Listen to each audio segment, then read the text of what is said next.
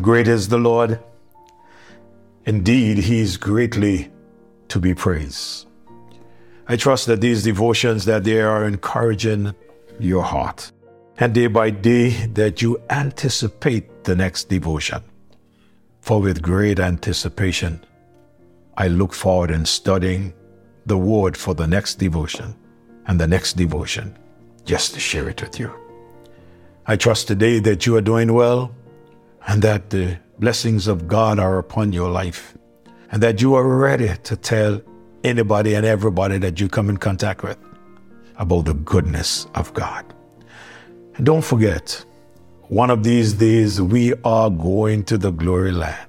So I'm sharing with you in these devotions the theme looking for the glorious city. Are you anticipating that wonderful city. Some things are said to us about it, and James in his song, just over in the glory land, he wrote some things about it and about his anticipation. He talked about going over there from Revelation 21 23. He said, And the city had no need of the sun, for the glory of God did lighten it. He said in his fourth stanza of his song, just over in the glory land, with the blood washed throng, I will shout and sing. James, where would you shout? He said, just over in the glory land. James, what will you shout? Glad hosannas to Christ the Lord and King, just over in the glory land just over in the glory land, I'll join the happy angel band. Just over in the glory land. Just over in the glory land, there with the mighty host, I'll stand. Just over in the glory land. I like the Word of God because when we go to the Word of God, we can find or answers to our questions. In our minds, we are thinking of what is involved in the glory land. This morning, or today rather, we will look at the glory of the city. It is recorded for us. In Revelation 21 and verse number 11, John writes and he said, Having the glory of God, this city it was filled with the glory of a God. And her light was like unto a stone most precious, even like a jasper stone, clear as crystal. Now, it is one thing to build a nice building. It is something else to make sure that that building is properly lit. And John talks about the lights of this city. This word he used having the glory of God. The city was lit up with the glory of God. The word glory carries the meaning of uh, external manifestation of his being. The city is filled with God's glory and shines like a precious jewel and pure gold. This glory shines through the solid, thick walls of jasper. Ooh, I could only imagine what it looks like. In verse 18, he said, And the building of the wall of it was of jasper, and the city was pure gold, like unto glass. Hmm. So bright is His glory that it illuminates the city. You know, light shines best at night. But in this city and His glory, it illuminates the city not only at night, but it illuminates the city day and night. For in Revelation 21, and verse 23 and the city had no need of the sun. I don't know about you, but I wake up several times in the night. And I have a habit of whenever I wake up, I look outside, or I look at the clock. When I go to the bathroom, I always look outside, and when I come back, I look at the clock. I look outside to get an idea of how close we are to morning.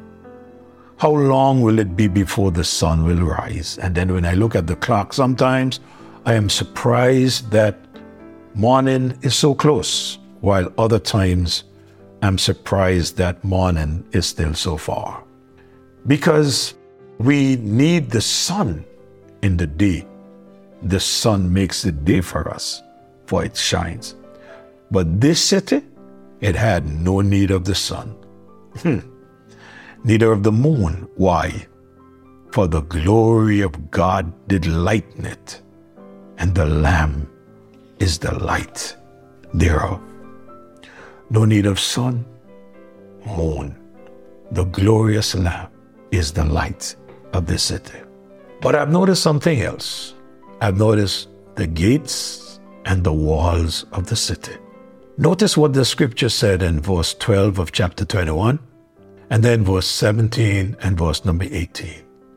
And had a wall great and high. This city had a wall, and the wall was great, a great wall. No, nothing could throw it down. And had 12 gates. Yes, this wall had 12 gates. And at the gates, 12 angels. An angel at every gate. And notice something else. And names written thereon. Names written on what? On the gates, which are the names of the 12 tribes of the children of Israel. So when you get there to that city, you will see those gates and the names of the 12 tribes of the children of Israel will be written on that gate. Notice something else. And he measured the wall thereof. Who did? The angel. 140 and 4 cubit. And he said, according to the measure of man, that is, of the angels, 144. Notice something else. And the building of the wall of it was of jasper, and the city was pure gold, like unto clear glass. What a beauty to behold! The angel used a human measure to give the height, a hundred and forty-four cubic. We are told that is 216 feet or about six to seven meters high. Secondly, the walls are made of jasper, supported by 12 foundations on which are written the names of the 12 apostles. So we have the names of the 12 tribes of the children of Israel on the 12 gates. And here we have the names of the 12 apostles written on the 12 foundations. For in chapter 21, verse 14, and the wall of the city had 12 foundations, and on them the names of the 12 apostles of the Lamb. Wow. I am so happy that we have this Word of God that we can go to and learn these things that is to come. I don't know about you. I'm looking forward to the day when I will enter that city. Oh, the song is going through my mind and I don't know the words of it. Looking for that city. Mm. I wish I knew the words. I would say them for you. Are you looking for that city? You see, in order for us to enter that city, we must enter the door. Jesus said, I am the door. By me, if any man enter in, he shall be saved. My question to you today is Have you acknowledged that Jesus Christ is the door? Have you acknowledged that Jesus Christ is the only way to the Father? Have you accepted Him as your Lord and your Savior? If not, I beg you, please accept Him before it's too late. To do that, admit that you need Him. Admit that He is your only help to the Father. To be in the Father, one needs to be in the Son. You cannot be in the Father without the Son. Next morning, we'll pick up the gates of the city, how they are to the east, to the west, to the north, and to the south. Our Father, we are excited. Our future looks great. And God, we can trust you for your promises are always correct. We thank you for your word. We ask a special blessing upon us. We ask that you use it mightily to your honor and to your glory. Your people today, oh God, prepare our hearts for us to meet you or for you to come and take us.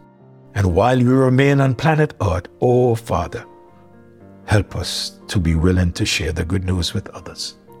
In Jesus' name I pray.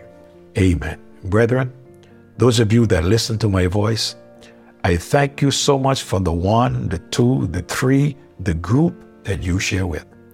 Continue sharing because those who you share with, you'll be surprised who they will share with, and we can get the good news across the globe. Have a great day.